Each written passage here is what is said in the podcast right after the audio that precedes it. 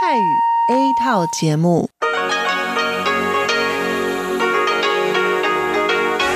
ที่นี่สถานีวิทยุเรดิโอไต้หวันอินเตอร์เนชันแนล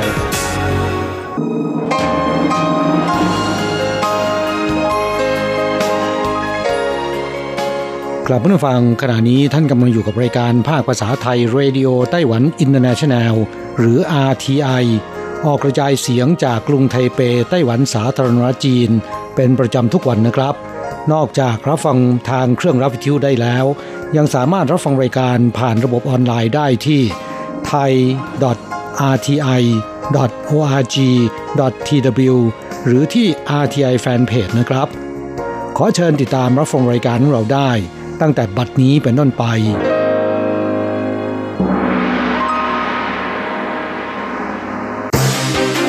ลำดับแรก ขอเชิญติดตามรับฟัง ข่าวประจำวัน สวัสดีค่ะท่านผู้ฟังที่เคารพช่วงของข่าวจากรายการ Radio Taiwan International ประจำวันอังคารที่ 9 เมษายน ปีพุทธศักราช 2562 สำหรับข่าวไต้หวัน มีดิฉันอัญชันทรงพุทธเป็นผู้รายงานค่ะ หัวข้อข่าวที่น่าสนใจมีดังนี้ ไต้หวันผ่านกฎหมายความสัมพันธ์ระหว่างประชาชนสองฝั่งช่องแคบ เพิ่มค่าปรับกิจการที่ร่วมทุนกับจีน สูงสุดเป็นเงิน 25 ล้าน ทั้ง 3 วาระแล้วอายการไทเปทลายคดีลักลอบขนธนบัตรเงินเยนปลอม ครั้งประวัติศาสตร์ มูลค่านับ 230 ล้านเยน กระทรวงสาธารณสุขไต้หวันเผยปีนี้สั่งซื้อวัคซีนไข้หวัดใหญ่แบบเชื้อ 4 ตัว ยกระดับการป้องกันได้มากขึ้น คนไต้หวันเที่ยวออสเตรเลียเพิ่มต่อเนื่องขึ้นสู่ 10 อันดับนักท่องเที่ยวต่างชาติที่เยือนเคนเบรารายการท่องเที่ยวไต้หวันของทีวีสาธารณะอเมริกาเข้ารอบ Emmy Awards เผยโฉมสาวน้อยอัจฉริยะ สอบมหาวิทยาลัยได้คะแนนอันดับที่หนึ่งขายสมุดเลคเชอร์ได้เงินนับล้าน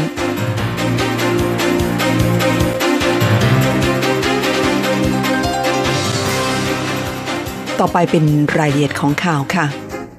อันดับแรกเป็นข่าวที่ไต้หวันผ่านกฎหมายความสัมพันธ์ ระหว่างประชาชนสองฝั่งช่องแคบ เพิ่มค่าปรับกิจการที่ร่วมทุนกับจีน สูงสุดเป็นเงิน 25 ล้าน ทั้ง 3 วาระแล้ว สภานิติบัญญัติไต้หวันสาธารณจีน ผ่านร่างกฎหมายว่าด้วยความสัมพันธ์ ระหว่างประชาชนสองฝั่งช่องแคบไต้หวัน ฉบับแก้ไขทั้ง 3 วาระแล้ว ในวันที่ 9 เมษายนนี้ โดยเพิ่มค่าปรับกิจการที่ร่วมทุนกับกลุ่มทุนจีน เป็นเงินตั้งแต่ 1 2 0 0 0 0เหรียญถึง 25 ล้านเหรียญไต้หวัน จากเดิมที่ปรับเพียง 1 2 0 0 0 0ถึง6 0 0 0 0เหรียญไต้หวัน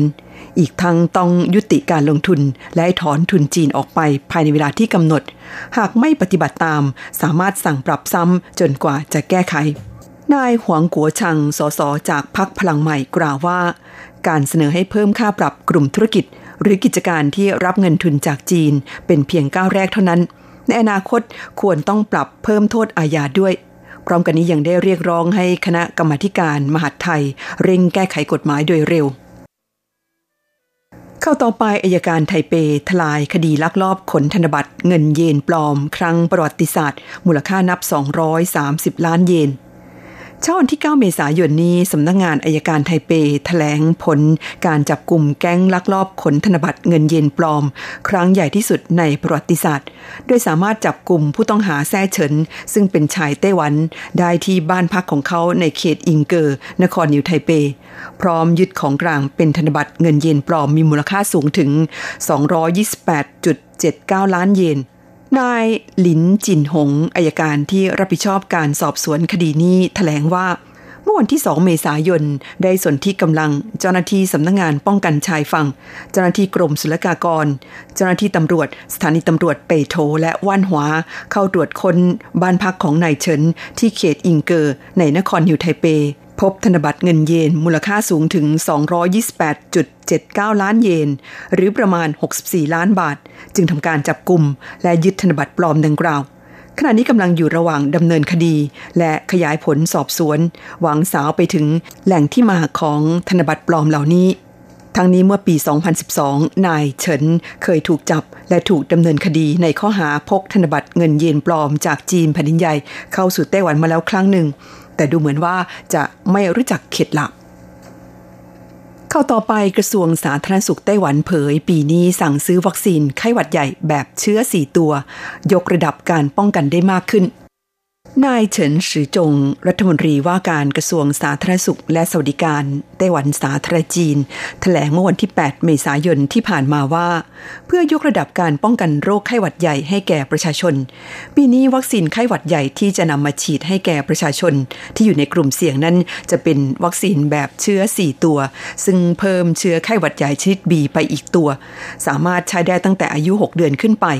กระทรวงสาธารณสุขจะสั่งซื้อเท่ากับปีที่แล้ว คือ 6 ล้านโดส มูลค่า 1,500 ล้านเหรียญไต้หวัน หรือมากกว่าปีที่แล้วถึง 790 ล้านเหรียญไต้หวันทั้งนี้ปีที่แล้ววัคซีนป้องกันไข้หวัดใหญ่ที่กระทรวงสาธารณสุขไต้หวัน สั่งซื้อมาฉีดให้แก่ประชาชน ในกลุ่มเสี่ยงฟรี เป็นวัคซีนแบบโดสปกติเชื้อ 3 ตัว ซึ่งมีเชื้อไข้หวัดใหญ่ชนิด A 2 ตัว และเชื้อไข้หวัดใหญ่ชนิด B 1ตัว แต่เนื่องจากปีที่แล้ว องค์การอนามัยโลก คาดการเชื้อไข้หวัดใหญ่ที่จะระบาดผิดพลาด กลายเป็นเกิดการระบาดของเชื้อไข้หวัดใหญ่ชนิดบีอีกตัวหนึ่งทำให้วัคซีนที่ฉีดไม่ได้ผล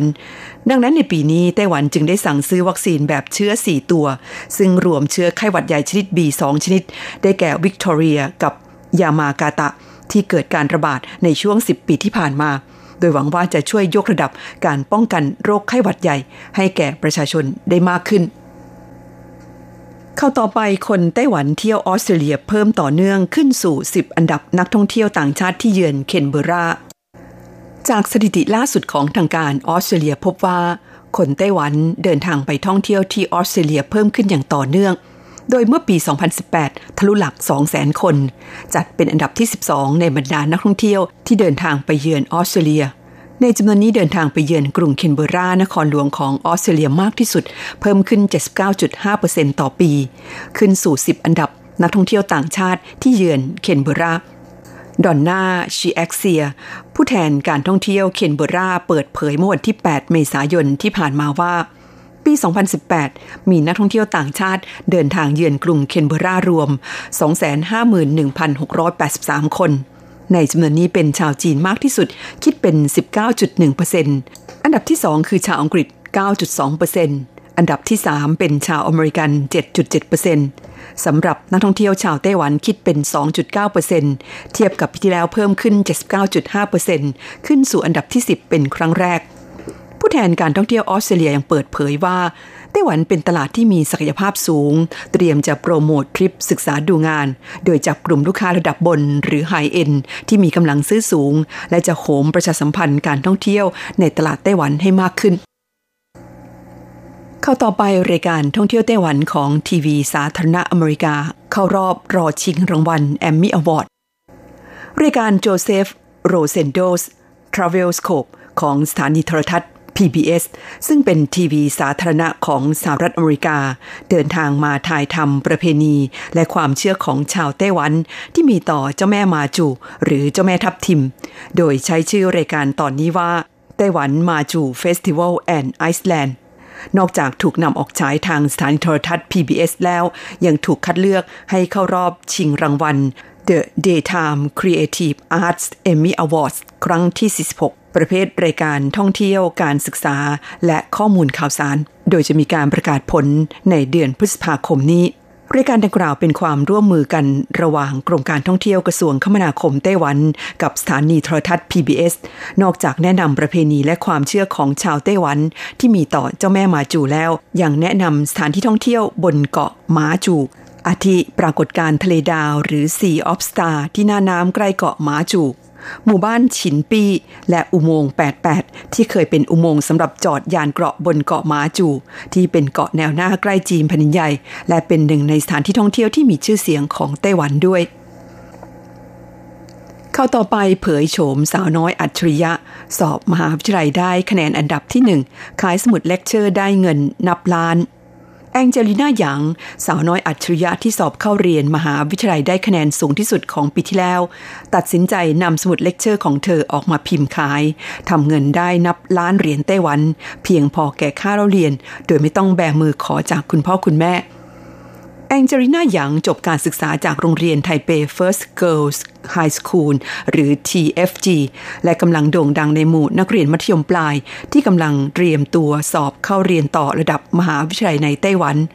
จากการแนะนำของเพื่อนๆ และคนใกล้ชิด เธอตัดสินใจนำสมุดเลคเชอร์ทุกวิชาออกมาพิมพ์ขาย วิชาละ 200ถึง500เหรียญไต้หวัน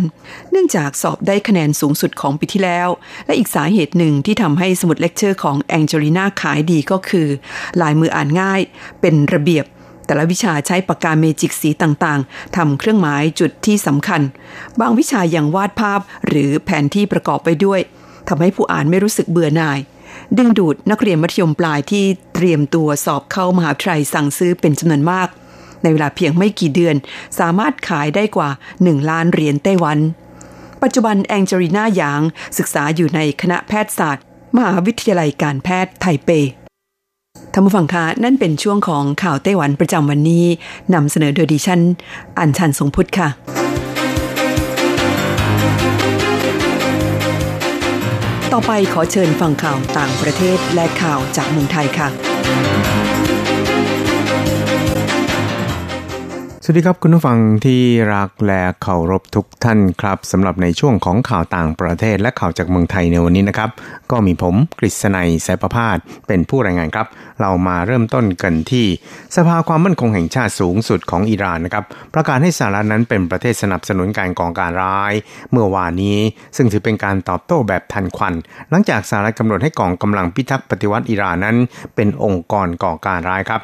ซึ่งที่ผ่านมานะครับนายจาวัดซารีฟรัฐมนตรีต่างประเทศของอิหร่าน เรียกร้องให้ประธานาธิบดีฮัสซัน รูฮานี แห่งอิหร่าน กำหนดให้กองกำลัง CENTCOM อยู่ในบัญชีกลุ่มก่อการร้ายของเตหะราน ซึ่งการเคลื่อนไหวเพื่อตอบโต้ของรัฐบาลเตหะรานนั้น มีขึ้นหลังจากที่ประธานาธิบดีโดนัลด์ทรัมป์แห่งสหรัฐ ประกาศอย่างเป็นทางการกำหนดให้กองกำลังพิทักษ์ปฏิวัติอิสลาม แห่งอิหร่านหรือ IRGC นั้น เป็นองค์กรก่อการร้าย ซึ่งอาจโหมกระพือความตึงเครียดในตอนออกกลางให้รุนแรงมากยิ่งขึ้นนะครับ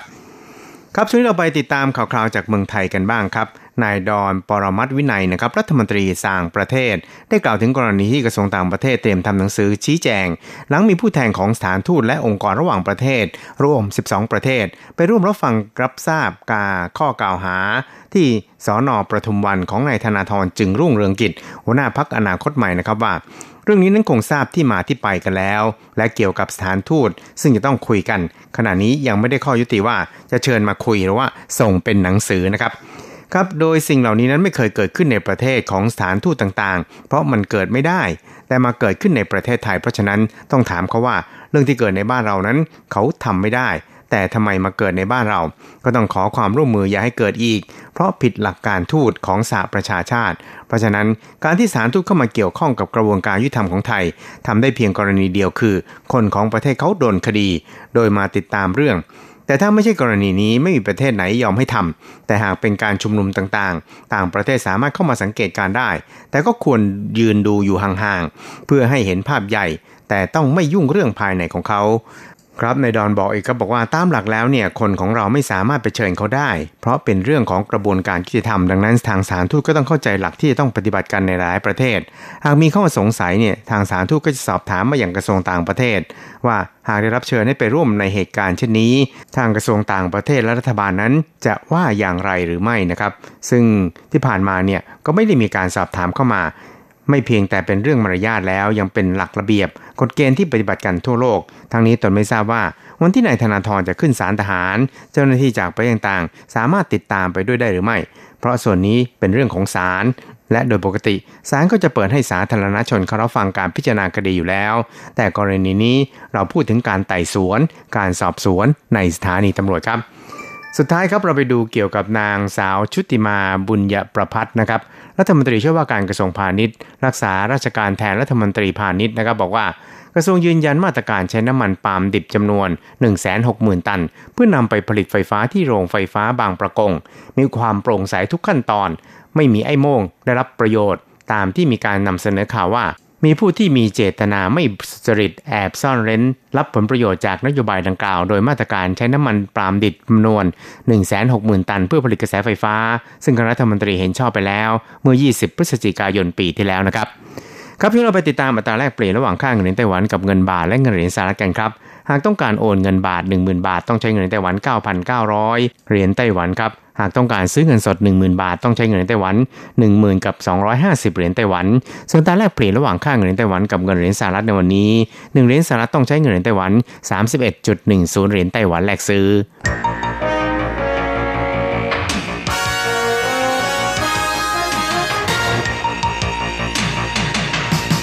วิทยาการที่ก้าวหน้า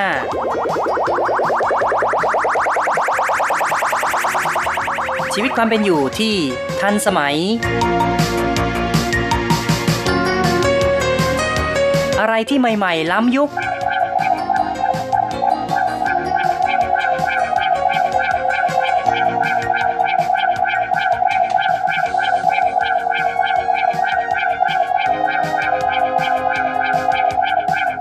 ขอเชิญติดตามในไต้หวันไฮเทค ดำเนินรายการโดย แสงชัย กิตติภูมิวงศ์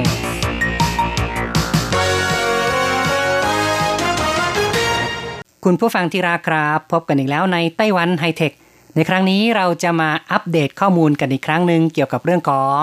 การเริ่มใช้งาน ระบบสื่อสารโทรคมนาคม 5G ในไต้หวันเทคโนโลยี 5G นะครับ ก็ถือว่าเป็นสิ่งที่หลายฝ่ายให้ความสนใจ ซึ่งการเปลี่ยนแปลงจาก 4G ไปสู่ 5G นั้น ต้องถือว่าเป็นการเปลี่ยนแปลงที่กระทบในวงกว้างมาก มีผู้คาดการ์ว่าจะเป็นการทำลายล้าง หรือว่ามี disruption เกิดขึ้นในวงกว้าง การเปลี่ยนผ่านจากระบบ 4G ไปสู่ 5G นั้นจะมีความแตกต่างจากในช่วงที่ 3G เปลี่ยนเป็น 4G ทางนี้เป็นเพราะว่า 5G นั้นจะกลายเป็นรากฐานของระบบทั้งหมดของ การเซ็นเซอร์ อุปกรณ์อัจฉริยะที่เชื่อมต่อกันอย่างเต็มที่สมบูรณ์ ซึ่งจะสามารถปรับปรุงสภาพทางเศรษฐกิจแล้วก็ธุรกิจทำให้ขอบเขตทางภูมิศาสตร์ และวัฒนธรรมลดลงทำให้มีการเชื่อมต่อไร้สาย เอื้ออำนวยต่อการใช้งานทางด้านธุรกิจอย่างยิ่ง ที่ผ่านมานั้นก็กล่าวได้ว่าอเมริกานั้นได้มีการพัฒนา 5G อย่างขมักขม้น และ ได้มีการทดลองใช้งาน ซึ่งก็เป็น 5G ในแบบที่เป็นระบบที่มีสายนะครับ ส่วนเกาหลีใต้นั้นก็ได้นำเอา 5G มาใช้งานทางธุรกิจในระบบไร้สาย และเปิดใช้งานตั้งแต่ปี 2019 นี้ ในจีนแผ่นดินใหญ่ก็เช่นกันนะครับ มีการพัฒนาระบบ 5G ในรูปแบบของตนเอง แล้วก็มีการทดลอง มีการเริ่มใช้งานจนกลายเป็นเรื่องของการงัดข้อระหว่าง ยักษ์ใหญ่ในโลกนะครับสองประเทศทั้งอเมริกาแล้วก็ทั้งจีนแผ่นใหญ่นั้น ได้เริ่มชิงดีชิงเด่นทางด้านเทคโนโลยี จนเกิดความขัดแย้งกันก็อย่างที่เราได้เห็นข่าวกันนะครับ ในเรื่องของประธานการเงินของหวาเว่ยถูกจับกลุ่มในแคนาดา แล้วก็มีการรวมกลุ่มเพื่อที่จะพากัน แซงชั่นผลิตภัณฑ์ของหัวเว่ยกันนะครับ ซึ่งในกรณีนี้จะบานปลายเป็นอย่างไรนั้นก็ยากที่จะคาดเดาละแต่ในส่วนของไต้หวันนี่นะครับก็มีความคืบหน้าในเรื่องของเทคโนโลยี 5G ไม่น้อยอยู่เหมือนกัน ในตอนนี้ก็เริ่มมีข่าวว่า รัฐบาลนั้นวางแผน ที่จะเปิดประมูลใบอนุญาตคลื่นใช้งาน 5G โดยจะต้องมีการเตรียมการที่สำคัญ 2 ประการ คณะกรรมการเทคโนโลยีนะครับภายใต้สภาบริหารของไต้หวัน ซึ่งก็เทียบเท่ากับคอรมอนั่นเองนะครับ คณะกรรมการเทคโนโลยีได้ถแถลงในวันที่ 24 โดยระบุว่าก่อนที่กระทรวงคมนาคมจะส่งร่างแผน การจัดสรรคลื่นให้แก่สภาบริหาร ในเดือนมิถุนายนนั้น ก็จะต้องเตรียมการนะครับ ก็คือจะต้องผ่านด่านสำคัญ 2 ประการ ประการแรกนั้นจะต้องมีการประสานความเห็นระหว่างกระทรวงก่อน ประการที่ 2 ก็คือต้องส่งเสริมการทดลองต่างๆ เพื่อให้ผู้ประกอบการนั้นเข้าใจทิศทางของเทคโนโลยีอย่างท่องแท้ จึงจะทำให้ผู้ประกอบการนั้น กล้าที่จะลงทุนขนาดใหญ่นะครับ ในขั้นต่อไป นายชัยจื้อหงเลขาธิการของคณะกรรมการเทคโนโลยีภายใต้สภาบริหารนั้น ก็ ได้บอกว่าการผลักดันทางด้าน 5G จะครอบคลุมในเรื่องของการออกใบอนุญาตใช้งานคลื่น แล้วก็การเสนอโครงการที่เกี่ยวข้อง กระทรวงคมนาคมนั้น มีหน้าที่วางแผนในด้านการใช้งานคลื่นความถี่ ตามที่มีการประกาศตารางไปก่อนหน้านี้ ส่วนคณะกรรมการสื่อสารแห่งชาติหรือว่า NCC นั้น ก็จะเป็นผู้รับผิดชอบในส่วนหลัง ซึ่งก็ได้แก่เรื่องของ การแก้ไขกฎหมาย การเตรียมการเพื่อออกใบอนุญาต และกระทรวงเศรษฐการก็จะต้องรับผิดชอบ ในเรื่องของการวิจัยพัฒนา เทคโนโลยี 5G และส่งเสริม ให้ผู้ประกอบการมีการประยุกต์ใช้เทคโนโลยี 5G ในเชิงธุรกิจต่อไปนะครับ ก็จะเห็นได้ว่าผู้ที่มีความเกี่ยวข้องกับ 5G ในไต้หวันนั้น ก็จะมีทั้งส่วนของคณะกรรมการเทคโนโลยี ในส่วนของ NCC หรือว่า คณะกรรมการการสื่อสารแห่งชาติ ในส่วนของกระทรวงคมนาคม แล้วก็ยังมีส่วนของกระทรวงเศรษฐการอีกด้วย ดังนั้นหน่วยงานต่างๆ เหล่านี้ก็ต้องมีการประสานนะครับประชุมแลกเปลี่ยนความเห็นกำหนดทิศทาง นี่ถือว่าเป็นการเตรียมการประการแรกนะครับ เป็นด่านแรกก่อนที่จะเริ่มด่านต่อไป ซึ่งก็เป็นการเตรียมการในส่วนที่ 2 คือในเรื่องของการผลักดันการทดลองต่างๆนะครับ มีการทดลองใน sandbox นะครับ sandbox ก็คือเป็นการกำหนดขอบเขต ที่จะใช้ทดลองประยุกต์ใช้งาน 5G การทดลองนั้นยังมีการแบ่งเป็น 2 ด้านด้วยกัน ส่วนแรกก็คือ เป็นเรื่องของรูปแบบธุรกิจ แล้วก็ส่วนที่ 2 ก็คือ การประยุกต์ใช้งานทางด้านต่างๆ ทางด้านเทคโนโลยี การกำหนด sandbox หรือว่ากำหนดสนามที่ใช้ในการประยุกต์ใช้งานทดลองนั้น ก็จะทำให้ผู้ประกอบการ ได้เห็นรูปแบบธุรกิจที่ชัดเจน และก็จะมีความเกี่ยวข้องกับเรื่องของ การรักษาความปลอดภัยข้อมูลด้วย สิ่งนี้ก็เป็นสิ่งที่ผู้ประกอบการนั้นให้ความสนใจมากเช่นกัน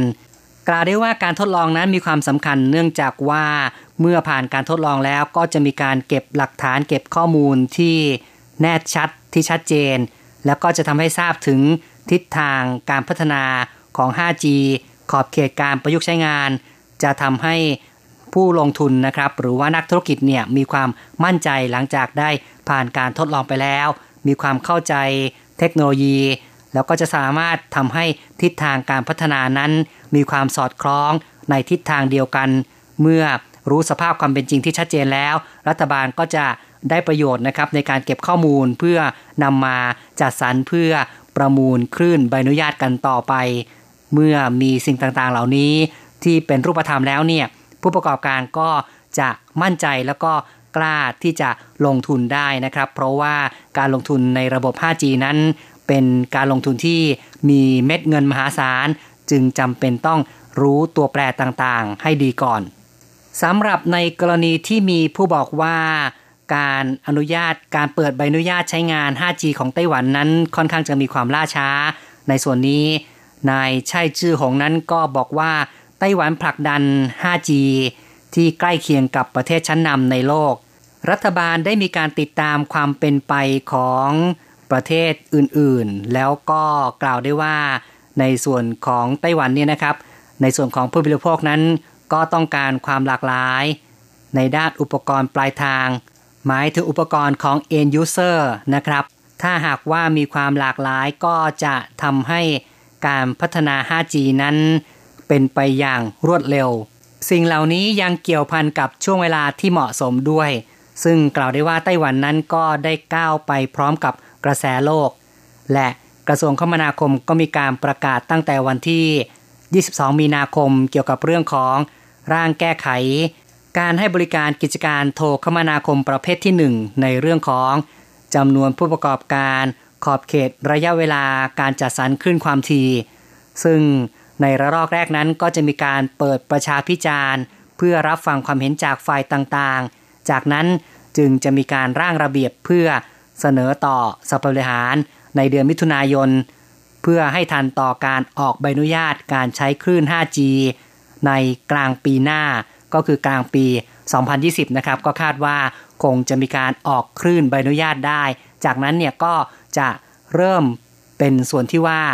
แม่ข่ายโทรศัพท์ต่างๆ นั้นก็จะวางโครงข่ายและคาดว่าคงจะมีการเปิดใช้งานได้ในประมาณปลายปีหน้านะครับ ปี 2020 เนี่ยไต้หวันก็คงจะมีคลื่น 5G ได้ใช้งานกัน ในส่วนการจัดสรรคลื่นความถี่นั้นร่างแก้ไขในครั้งนี้ก็มีการเพิ่มคลื่นความถี่ทั้งหมด 3 คลื่นด้วยกัน ในช่วง 3.5 กิกะเฮิรตซ์28 กิกะเฮิรตซ์แล้วก็คลื่น 1,800 เมกะเฮิรตซ์ที่ยังจัดสรรไม่หมดนะครับ จากการจัดสรรในปีที่แล้ว กล่าวได้ว่าการใช้งานเทคโนโลยี 5G ของไต้หวันนั้น เข้าสู่ช่วงเวลานับถอยหลังก็ว่าได้ แม่ขายโทรศัพท์ในไต้หวันนั้น ต่างก็ได้มีการศึกษารูปแบบธุรกิจต่างๆ แล้วก็ติดตามในเรื่องของการออกใบอนุญาต ใช้คลื่น 5G แม่ขายโทรศัพท์ยักษ์ใหญ่ 3 แห่ง ซึ่งก็มี จงหวาเทเลคอม Taiwan Mobile แล้วก็ Far EasTone เนี่ยนะครับ ทั้ง 3 รายนั้นต่างก็เร่งเตรียมความพร้อม ในส่วนของผู้ให้บริการแม่ข่ายโทรศัพท์รายย่อยอีก 2 ราย ในไต้หวันทั้ง Taiwan Star แล้วก็ Asia Pacific Telecom นะครับ ต่างก็ไม่น้อยหน้าก็มีการเตรียมความพร้อม โดยในส่วนของ Taiwan Star นั้น ก็เรียกร้องว่ารัฐบาลควรจะจัดสรรคลื่น 3.5 กิกะเฮิรตที่มีความเหมาะสม แล้วก็สมเหตุผล เป็นการเปิดโอกาสให้รายเล็กนั้นสามารถเข้าไปประมูลแข่งขันกับรายใหญ่ได้ ทางบริษัทไต้หวันสตาร์หรือว่าไต้หวันสตาร์นี่นะครับ ก็ยังบอกด้วยว่า การเปลี่ยนผ่านจาก 4G ไปสู่ 5G เนี่ยในส่วนของประชาชนนั้นอาจจะไม่รู้สึกถึงความแตกต่างกันนะครับ เพราะว่าการใช้งานในระดับประชาชน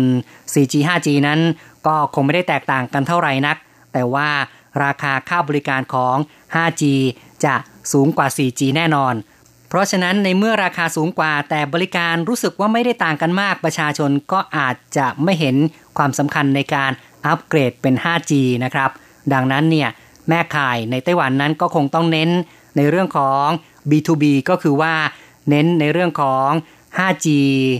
ระหว่างธุรกิจกับธุรกิจนะครับ คือจะต้องมีการนำมาใช้งานในส่วนของธุรกิจก่อน แม่ขายโทรศัพท์ของไต้หวันนั้นจึงต้องหาทางเป็นพันธมิตรกับผู้ที่ป้อนอุปกรณ์ ผู้ที่ผลิตอุปกรณ์ในระดับบน แล้วจากนั้นเนี่ยนะครับจึงจะหาทางขยายธุรกิจกับระดับเดียวกันนะครับในแนวขวางก็คือว่า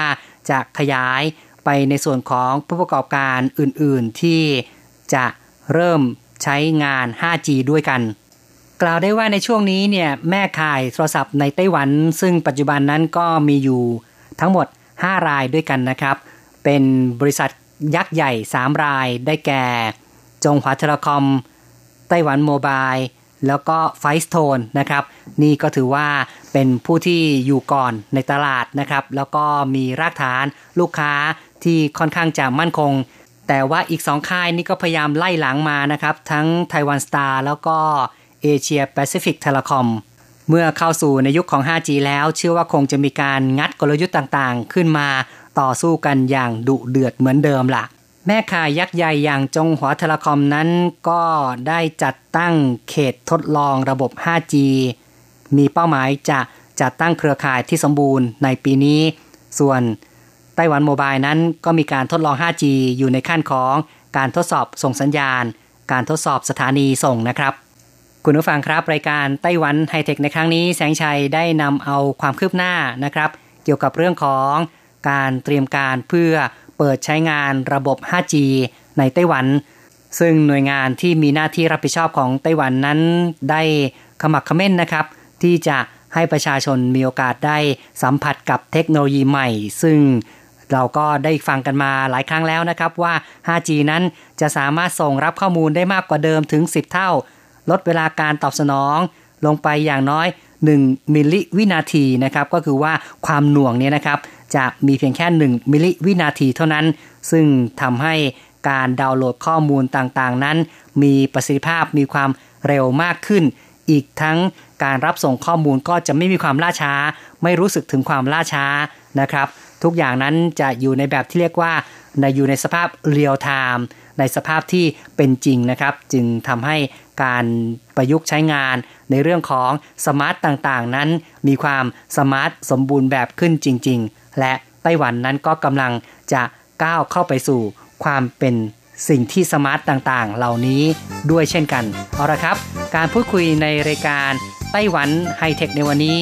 แสงชัยทีต้องขอยุติลงก่อนนะครับ อย่าลืมกลับมาพบกันใหม่ในครั้งต่อไป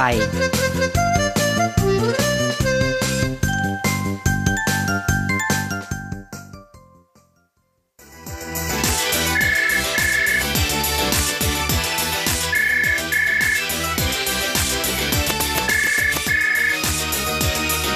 ี่นี่มีเรื่องราวมากมาย ที่นี่มีสิ่งที่น่าสนใจ เราเชื่อว่าที่นี่มีสิ่งที่คุณ อยากรู้ อยากเห็น อยากสัมผัส ที่นี่ ไต้หวัน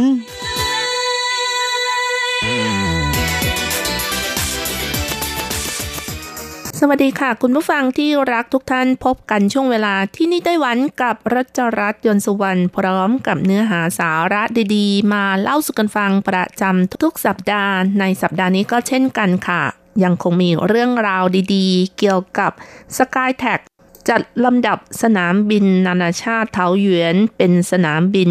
ที่มีความสะอาดยอดเยี่ยมอันดับ 8 และยังเป็นสนามบินนานาชาติดีเด่นอันดับ 13 ของโลกนะคะ ค่ะ ในทุกปีนะคะ SkyTag จะทำการจัดอันดับสนามบิน และสายการบินที่ดีที่สุดในโลก และในปี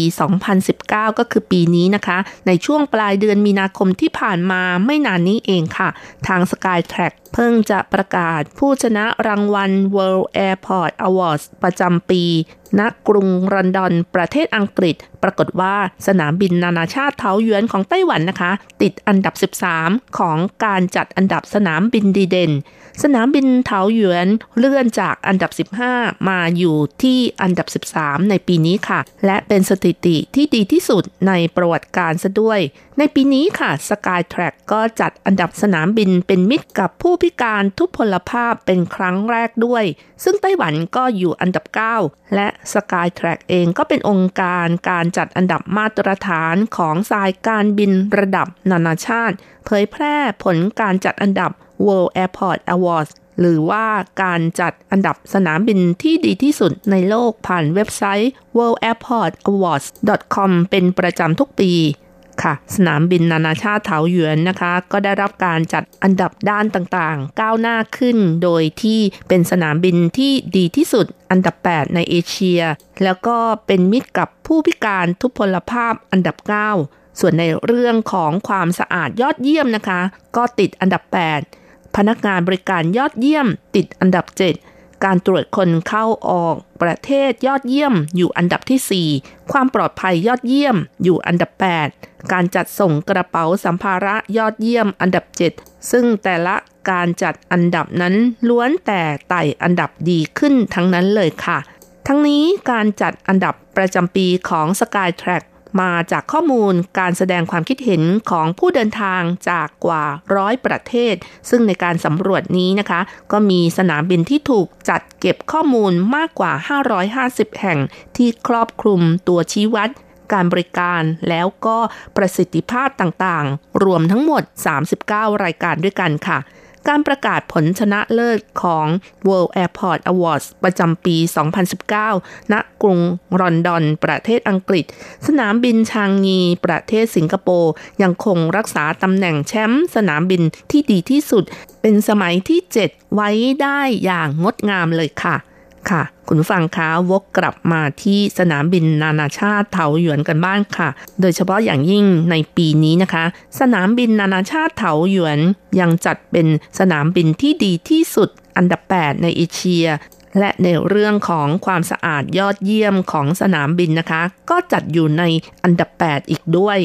และถ้าจะพูดถึงเรื่องของความสะอาดในสนามบินอย่างเรื่องของห้องน้ำว่าไปแล้วก็ไม่ใช่เป็นเรื่องง่ายเหมือนกันค่ะ เพราะว่าในแต่ละวันนั้นมีผู้ใช้กันมากมาย ในไต้หวันก็มีบริษัทบริการทำความสะอาดแห่งหนึ่ง ชื่อซินเซียกรุ๊ปนะคะ ภาษาจีนเรียกว่าซินสือสือเย่ค่ะ ซึ่งทั่วไต้หวันในเมืองต่างๆ จะมีสาขาที่ให้บริการอยู่ทั้งหมด 16 แห่งด้วยกัน สถานที่ที่ให้บริการก็ประกอบไปด้วย ท่าเรือ สนามบิน สถานีรถไฟความเร็วสูง เขตส่วนวิทยาศาสตร์ โรงพยาบาล โรงเรียน หน่วยงานราชการต่างๆ เป็นต้นค่ะและบริษัทนี้นะคะก็ได้รับรางวัลดีเด่น ในเรื่องของการให้บริการที่ดีทุกๆปี ถือเป็นบริษัทแนวหน้าเลยทีเดียว และที่สำคัญก็เป็นบริษัทที่เป็นส่วนหนึ่งที่ช่วยเหลือให้สนามบินนานาชาติเทาหยวนนะคะ ได้รับรางวัล อันดับคุณภาพการบริการเป็นอันดับ 3 ของโลกติดต่อกันมาหลายปี ซึ่งสนามบินนานาชาติเถาหยวนของไต้หวันก็อยู่ในหมวดของสนามบินขนาดใหญ่ ที่รองรับผู้โดยสาร 40 ล้านคนขึ้นไปต่อปี และรางวัลอันดับคุณภาพการบริการนี้นะคะ ก็จัดขึ้นโดยสภา สมาคมท่าอากาศยานระหว่างประเทศ หรือ ACI เนื้อหาของแบบสำรวจนี้สอบถามถึงคุณภาพการบริการไม่ว่าจะเป็นเรื่องของห้องน้ำต่างๆ ที่อยู่ในสนามบิน รวมไปถึงช่องทางในการติดต่อระหว่างประเทศ การเช็คอิน การตรวจสัมภาระเพื่อความปลอดภัยอาหารเครื่องดื่มเป็นต้นนะคะ รวมมากถึง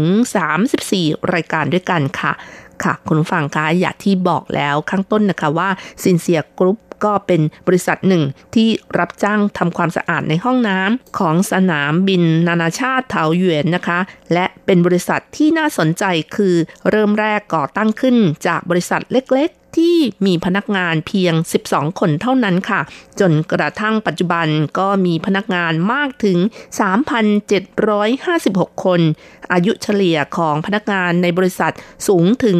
54 ปีค่ะ ค่ะ อันนี้ก็ส่วนใหญ่เป็นวัยกลางคนขึ้นไปทั้งนั้นค่ะ มีบริษัทสาขาทั่วไต้หวัน 16 แห่ง และปัจจุบันก็เป็นบริษัทที่กำลังเข้าตลาดหุ้น เป็นบริษัทที่ได้รับการจับตามองอย่างใกล้ชิดนะคะ จนมีคนกล่าวว่า เป็นบริษัทที่ทำความสะอาด กวาดถูห้องน้ำและกวาดถูไปมาจนเข้าตลาดหุ้นจนได้ค่ะ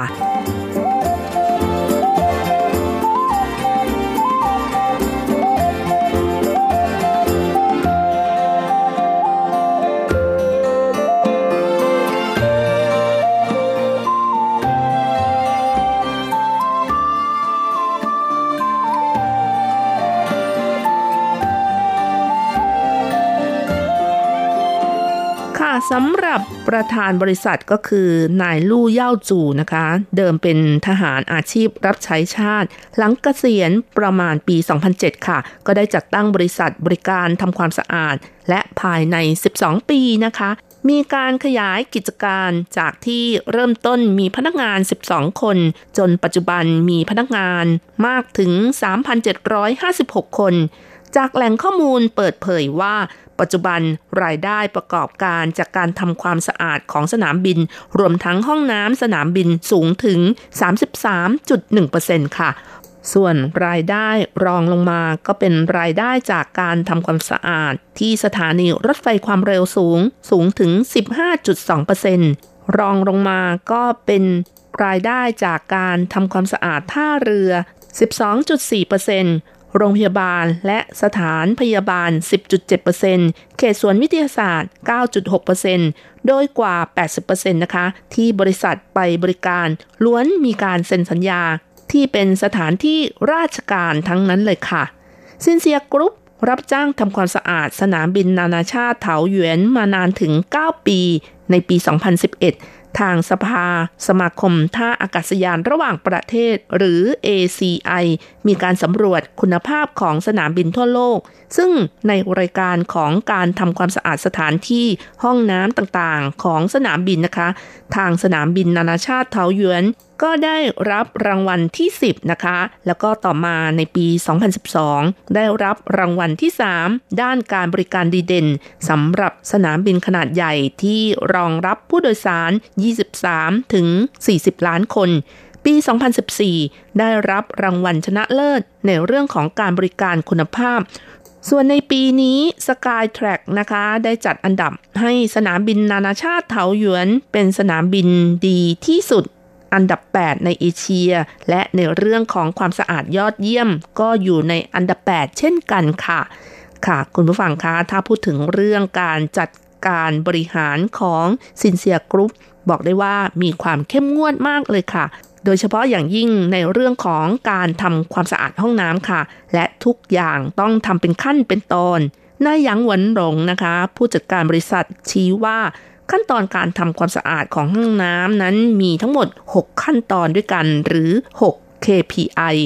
ซึ่งรัชรัตก็จะขอพูดถึงเรื่องของ KPI นิดนึงนะคะ ซึ่ง K ก็ย่อมาจากคำว่า Key ก็คือจุดหลักค่ะ หัวข้อหลักหรือว่าเป้าหมายหลัก หรือเป้าหมายร่วมกันของทีม ส่วน P นะคะ มาจากคำว่า performance ประสิทธิภาพ ประสิทธิผลหรือผลของการกระทำหรือความสามารถของคนที่อยู่ในทีมนะคะ ส่วน I ค่ะก็คือมาจากคำว่า indicator ก็คือตัวชี้วัด หรือว่าดัชนีชี้วัดนั่นเองค่ะ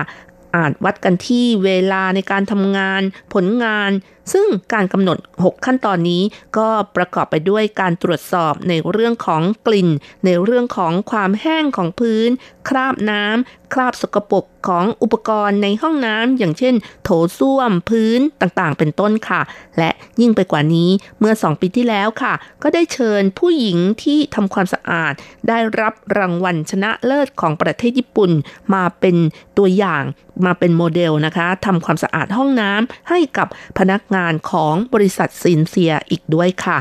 ค่ะคุณฟังคะย้อนกลับมาที่เรื่องของสนามบินนานาชาติเถาหยวนกันอีกครั้งหนึ่งนะคะ ซึ่งสนามบินนานาชาติเถาหยวนนั้นก็ตั้งอยู่ที่นครเถาหยวนทางภาคเหนือของไต้หวันค่ะ เดิมทีชื่อว่าสนามบินนานาชาติเจียงไคเชก เป็นสนามบินนานาชาติที่ใหญ่ที่สุดของไต้หวัน ปัจจุบันมีอาคารผู้โดยสารที่ใช้งานอยู่ทั้งหมด 2 อาคารด้วยกัน และกำลังสร้างอาคารผู้โดยสารแห่งที่ 3 อยู่ โดยอาคารผู้โดยสารแห่งที่1นนะคะ ได้รับการปรับปรุงใหม่เอี่ยมเหมือนสร้างใหม่ ใช้เวลาในการปรับปรุงนานถึง 4 ปี ตั้งแต่ปี 2009 ทุ่มงบประมาณ 3,000 ล้านเหรียญไต้หวัน ในระหว่างที่มีการปรับปรุงตัวอาคารนั้น ก็มีการแบ่งเขตปรับปรุง และเขตการใช้งานก็คือ ปรับปรุงไปด้วยใช้งานไปด้วยค่ะ เพื่อความสะดวกนะคะ แล้วก็เป็นการประหยัดงบประมาณอีกด้วย เพราะว่าถ้าทุบทิ้งแล้วก็สร้างใหม่นะคะ ก็จะต้องเสียงบประมาณ มากถึงหมื่นล้านเหรียญไต้หวัน แล้วก็ต้องใช้เวลาในการก่อสร้างนาน 10 ปีเลยทีเดียว แม้ว่าการปรับปรุงในปี 2009 นั้นเป็นไปด้วยความยากลำบาก และหลังปรับปรุงใช้งานแล้วก็ถือว่าคุ้มสุดคุ้มนะคะ เพราะว่าอาคารผู้โดยสารก็เหมือนกับสร้างใหม่นะคะ ค่าใช้จ่ายในการปรับปรุงถูกกว่าทุบทิ้งแล้วก็สร้างใหม่สูงถึง 20 เท่า ลดการปล่อยก๊าซคาร์บอนไดออกไซด์ได้ถึง 10 เท่า แล้วก็ลดปริมาณขยะถึง 30 เท่า หลังปรับปรุงอาคารใหม่ ก็มีความสวยงามทันสมัย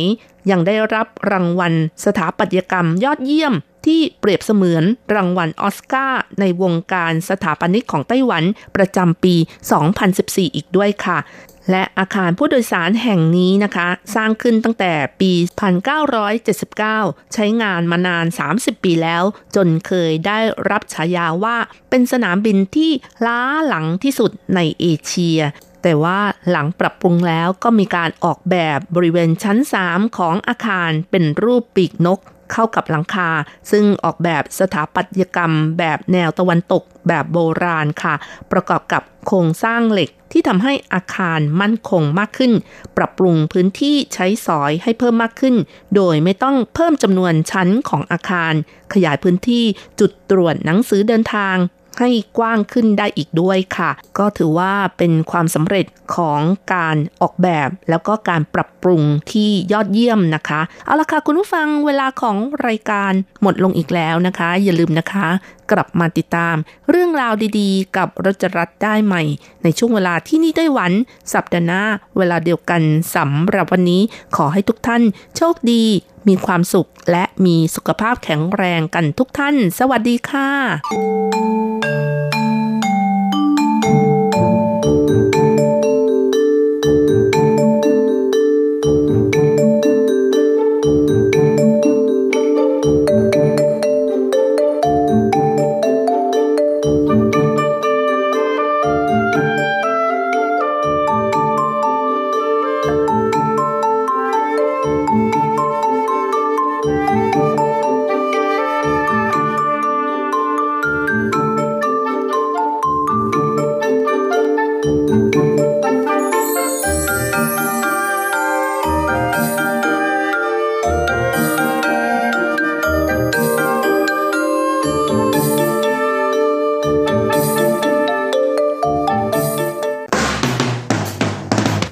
ที่เป็นข่าว ทุกเรื่องที่เป็นกระแสในสังคมไต้หวัน เราจะจับมาเล่าให้คุณฟังทุกสัปดาห์ที่ RTI ผ่านมุมมองของคนรุ่นใหม่ กับรายการ มิติใหม่ไต้หวัน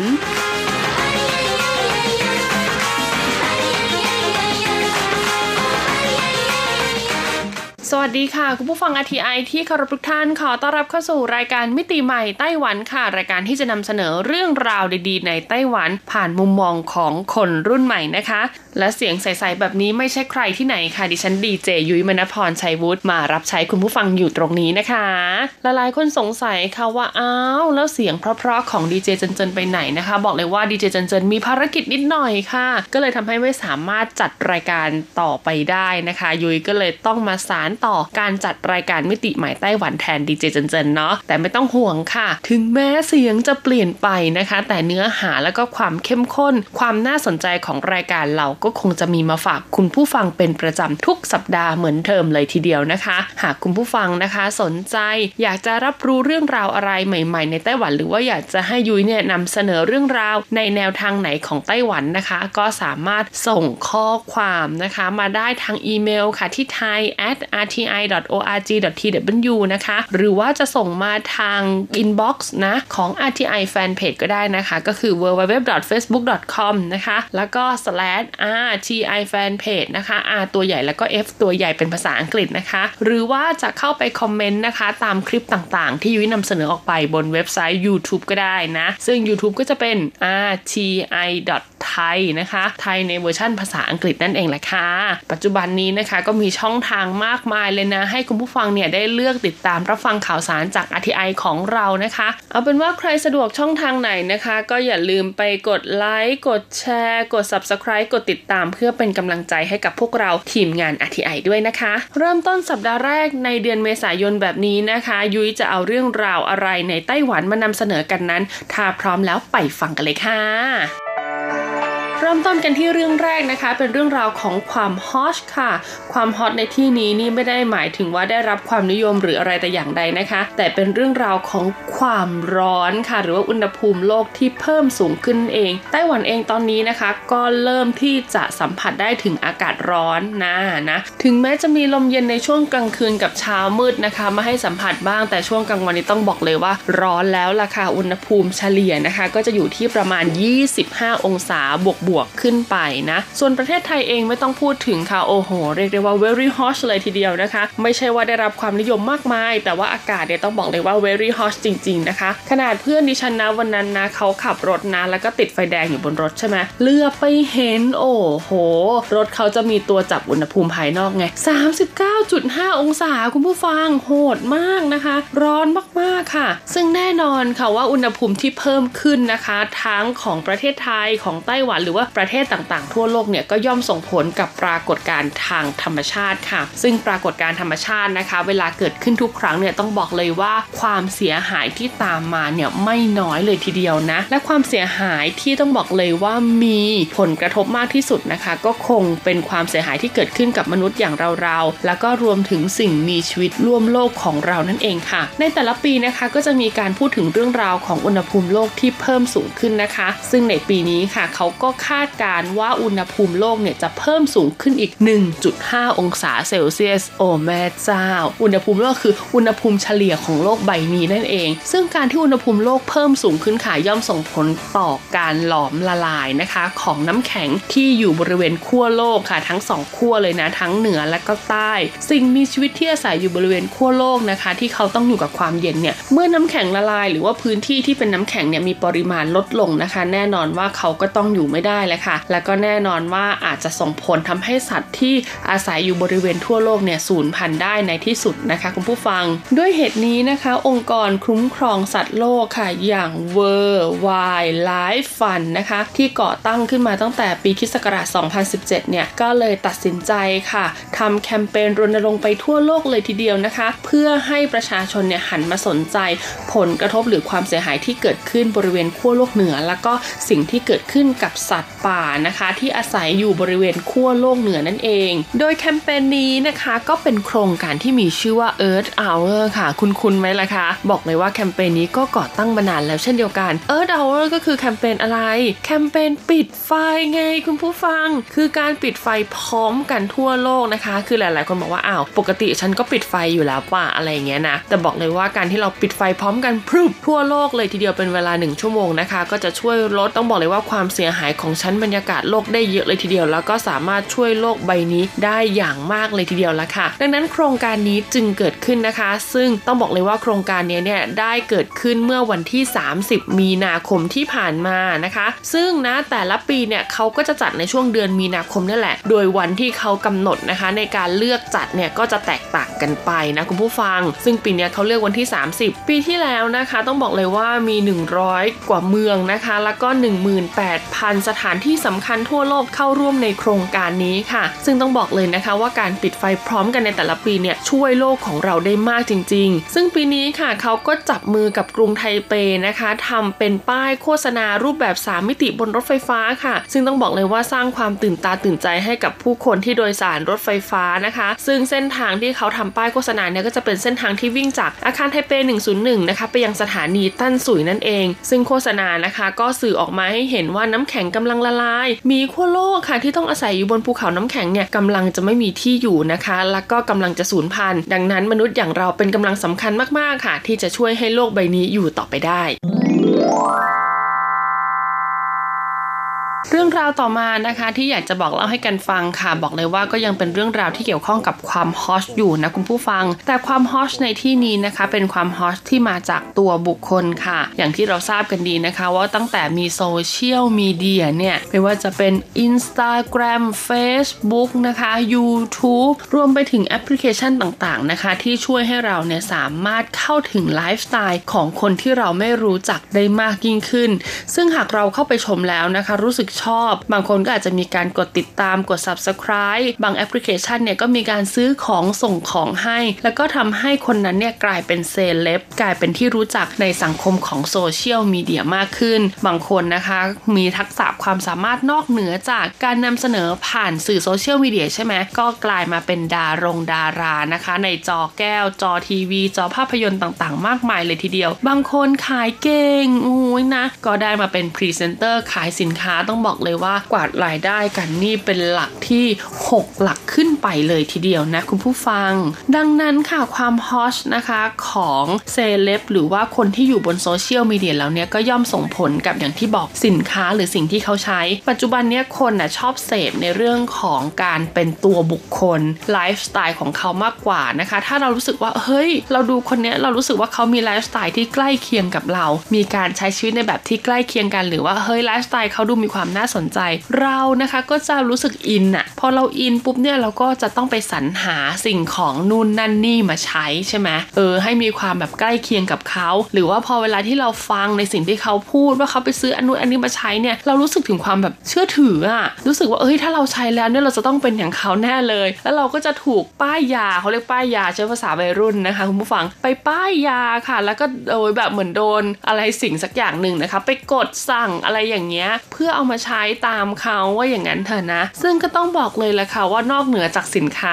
ที่ไม่ได้เป็นแบรนด์ที่รู้จักแล้วนะ ปัจจุบันนี้ต้องยอมรับเลยแหละค่ะว่าสินค้าแบรนด์ระดับโลก หลาย ๆ แบรนด์โดยเฉพาะของผู้หญิงเนี่ยก็ยังจะต้องพึ่งพาช่องทางจากเซเลบนะคะหรือว่าโซเชียลมีเดียเหล่านี้แหละ ในการนำเสนอผลิตภัณฑ์คอลเลกชันต่างๆ ให้เป็นที่รู้จักมากยิ่งขึ้นนะคะ แล้วก็จะสามารถขยายกลุ่มลูกค้าได้มากขึ้น ต้องบอกเลยนะว่าสถานการณ์เนี้ยไม่ได้เกิดขึ้นแค่เฉพาะที่เมืองไทย ไต้หวันเองค่ะ ก็มีเช่นเดียวกันนะ ดังนั้นเนี่ยเขาก็เลยมีการทำผลสำรวจค่ะ คุณผู้ฟังเกี่ยวกับแบรนด์ระดับโลกที่เป็นสินค้าผู้หญิงนะ ต้องขอย้ำก่อนนะคะ ว่าเป็นสินค้าผู้หญิงที่เซเลบดาราเนี่ยนะ หรือว่าพวกเน็ตไอดอลต่างๆเนี่ยเขาเอาออกมานำเสนอผ่านสื่อโซเชียลแล้วก็ได้รับความนิยมจนทำให้ยอดขายของเขาเนี่ยดี แล้วก็ทำให้แบรนด์ของเขาเนี่ยกลายเป็นที่รู้จักของตลาดในทุกระดับมากขึ้นอ่ดังนั้นวันนี้ค่ะเรามาดูกันดีกว่านะคะว่า 10 อันดับแบรนด์ดังระดับโลกที่คนไต้หวันรู้จักเพราะเซเลบหรือว่าเน็ตไอดอลเอามาใช้เนี่ยมีอะไรกันบ้าง เรามาเริ่มต้นกันที่อันดับ 10 กันเลยดีกว่านะคะ คุณผู้ฟังกับแบรนด์ที่มีชื่อว่า Burberry ค่ะแบรนด์นี้นะคะเป็นแบรนด์สัญชาติอังกฤษนะคุณผู้ฟัง Burberry สะกดก็คือ B U R B E R R Y นะคะ Burberry สัญลักษณ์ของเขาเนี่ยก็จะเป็นลายสกอตอ่านะ เป็นแบบสินค้าเขาส่วนใหญ่จะเน้นการทำเป็นลายสกอต เอามาทำเป็นกระเป๋าเสื้อผ้านะคะรองเท้าบ้างอะไรบ้างนะคะ ซึ่งก็มีนะคะ ต้องบอกเลยว่าเซเลบหรือว่าเน็ตไอดอลไต้หวันหลายคนเนี่ยใช้แบรนด์นี้แล้วก็เลือกที่จะรีวิวแบรนด์นี้ผ่านช่องทางโซเชียลมีเดียของตัวเอง ก็เลยทำให้แบรนด์นี้กลายเป็นที่รู้จักของคนมากขึ้น ต่อมาอันดับ 9 ค่ะ ก็คือแบรนด์ที่มีชื่อว่า Prada อ่านะ ซึ่งต้องบอกเลยค่ะว่าปัจจุบันเนี่ย Prada เนี่ยเขามีวัตถุดิบนะคะ หลายเกรดในการนำเอามาทำสินค้า ดังนั้นราคาสินค้าของเขาเนี่ย บางอย่างเนี่ยนะ ก็ไม่ได้สูงจนเกินไป ที่ถึงขั้นว่าเราเนี่ย จะสามารถซื้อใช้ไม่ได้นะคะ ซึ่ง Prada เนี่ย เป็นแบรนด์จากอิตาลีค่ะ แล้วก็มีเน็ตไอดอลนะคะ โอ้โห ต้องบอกเลยว่าจำนวนไม่น้อยเลยละค่ะ ชอบใช้แบรนด์นี้ โดยเฉพาะใช้เป็นพวกเป้ของเขา หรือว่าเป็นตัวที่เป็นไนลอนของ Prada เพราะว่าแบบทนมากๆนะ แล้วก็พอใช้บ่อยๆ เข้ามีคนเห็นบ่อยๆ เข้าไปติดตามอ้าวก็ซื้อใช้ตามก็ส่งผลให้ยอดขายของ Prada เนี่ยพุ่งกระฉูดเลยทีเดียว ต่อมาในอันดับที่ 8 ค่ะก็คือแบรนด์ระดับโลกที่ราคาสูงริบลิ่วเลยนะคะ ก็คือ Hermes ค่ะคุณผู้ฟังสะกดนะคะ H ฮ่องกง E R M E S นะคะ แบรนด์นี้ต้องบอกเลยว่าเป็นแบรนด์ที่โอ้โหนะ อย่างดิฉันเนี่ย เอาจริง ๆ ไม่เคยรู้จักแบรนด์นี้เลยจนกระทั่งดิฉันเนี่ยดูเรื่องราวของใครรู้ไหมคุณอ้ำพัชราภาแล้วก็คุณเอสุภชัย เพราะสองคนนี้เป็นดาราแล้วก็เป็นเซเลบที่ชอบใช้กระเป๋าแบรนด์นี้มากๆ เอาก็เลยมีความรู้จักอ๋อบนโลกใบนี้มันมีแบรนด์นี้อยู่ด้วย ซึ่งไต้หวันก็เช่นเดียวกันค่ะ คนไต้หวันหลาย ๆ คนนะคะ รู้จักแบรนด์นี้ก็เพราะช่องทางโซเชียลมีเดียจากที่ดารงดาราเขาถือกันนี่แหละ ต่อมาอันดับที่ 7 ค่ะ คือแบรนด์ที่มีชื่อว่าโค ชนะคะ ซึ่งแบรนด์โคชเนี่ยก็เป็นแบรนด์ที่เรียกได้ว่าสัญชาติอเมริกานะคะคุณผู้ฟังเป็นแบรนด์ที่ต้องบอกเลยว่ามีทั้งงานoutlet อ่างาน outlet ก็คืองานที่จะราคาแบบว่าไม่ได้สูงมากอยู่ที่ประมาณหลักพันไปจนถึงเกือบเกือบหมื่น แต่ไม่ได้เกินหมื่น กับงานช็อปค่ะ ซึ่งงานช็อปเนี่ยก็จะอยู่ในห้างสรรพสินค้าอย่างในโซโก้หรือว่าในมิตซูโคชินะคะ หรือว่าในตึกไทเป 101 เหล่านี้เขาเรียกว่างานช็อปคุณผู้ฟัง ซึ่งก็จะมีราคาสูงกว่างาน outlet ซึ่งไต้หวันเองนะคะมี Coach outlet นะอยู่ที่อา Gloria Outlet นะคะ ตรงสถานีรถไฟ高鐵 หรือว่ารถไฟความเร็วสูงของเถาหยวนนั่นเองเอาเป็นว่าใครที่อยากช็อปนะคะแบรนด์เนมในราคาไม่สูงมากแล้วก็เน็ตไอดอลหรือว่าโซเชียลเนี่ยได้รับความนิยมอยู่เนี่ยก็สามารถไปซื้อหาแบรนด์โคชเนี่ยมาใช้กันได้ ต่อมาในอันดับที่ 6 ค่ะก็คือแบรนด์ที่มีชื่อว่าโคเอโอ้โหแบรนด์นี้ก็บอกเลยว่าจริงๆ แล้วเป็นแบรนด์เก่าแก่นะคะ รูปร่างของกระเป๋าหรือว่าสินค้าของโคเอเนี่ยก็จะเป็นสีออกแนว earth to ne ก็คือว่าจะไม่ได้มีลายฉูดฉาดอะไรมากมายนะคะ เน้นเป็นสีพื้นๆเรียบๆค่ะคุณผู้ฟัง ซึ่งพอมีเน็ตไอดอลหรือว่ามีเซเลบเนี่ยเอามาถือมากขึ้น แล้วก็เขามีการปรับปรุงนะคะ รูปแบบของสินค้าหรือว่ามีดีไซน์อะที่มันดูน่าสนใจมากขึ้น ก็เลยทำให้แบรนด์โคเอเนี่ยนะคะถูกแบบว่าได้รับความนิยมกลับมาอีกครั้งหนึ่ง ซึ่งเขาบอกเลยนะว่าตอนที่แบรนด์เนี้ยป๊อปมากๆเนี่ยก็เพราะว่ามีซีรีส์เกาหลีเออไม่อยากจะบอกเลยว่าเรื่องอะไร ซึ่งหลายๆ คนน่าจะรู้จักกันดีนะคะ ที่แบบเลขาจินมี่ซูที่เป็นแบบนางเอกเป็นเลขาของพระเอกอะเรื่องนั้นแหละนะคือเขาอะถือกระเป๋าแบรนด์โคเอค่ะ ก็เลยทำให้แบรนด์เนี้ยโอ้โหนะกระเป๋ารุ่นที่นางเอกถือเนี่ยยอดขายต้องบอกเลยว่าทะลุทะลวงมากจริง ๆ ต่อมาในอันดับที่ 5 ค่ะ คือแบรนด์ที่มีชื่อว่า YSL นะคะ หรือที่เรารู้จักกันในนามของยิปแซงลอเรนจ์ค่ะ ซึ่งสินค้าภายใต้แบรนด์ YSL เนี่ยนะคะ ก็มีตั้งแต่เสื้อผ้านะคะ เรียกได้ว่าหัวจรดเท้าไปจนถึงผิวพรรณเครื่องสำอางนะคะสำหรับผู้หญิงและก็ผู้ชายด้วยนะคุณผู้ฟัง ซึ่งราคาขายถามว่าสูงไหมก็ค่อนข้างสูงนิดนึงค่ะ แต่ที่ได้รับความนิยมกลับขึ้นมาอีกครั้งหนึ่งโดยเฉพาะอะไรรู้ไหมแว่นตาของเขาเนี่ยก็เพราะว่ามีนักฟุตบอลชื่อดังอย่างคุณเดวิดเบคแฮมและภรรยา โอ้โห ใส่กันนะคะ เป็นทีมเป็นคู่ไปออกงาน แล้วก็ถ่ายรูปลงโซเชียลแบบนี้ ง่าย ๆ แค่นี้เลยค่ะ ยอดขายแว่นรุ่นนั้นนี่บอกเลยว่าทะลุทะลุ เขาบอกว่ามากกว่า 400 อันเลยทีเดียวที่ขายได้ทั่วโลกนะคะ โอ้ยคุณผู้ฟังเวลาหมดแล้วยังเมาส์มอยไม่เสร็จเลยเอาไว้เดี๋ยวสัปดาห์หน้าเรามาต่อกันที่อันดับ 4 ถึงอันดับหนึ่งนะคะ ว่าจะเป็นแบรนด์อะไรบ้าง และเรื่องราวข่าวสารอื่น ๆ ที่น่าสนใจในไต้หวันมาอัปเดตให้กันฟังต่อนะคะสำหรับวันนี้ลาไปก่อนสวัสดีค่ะ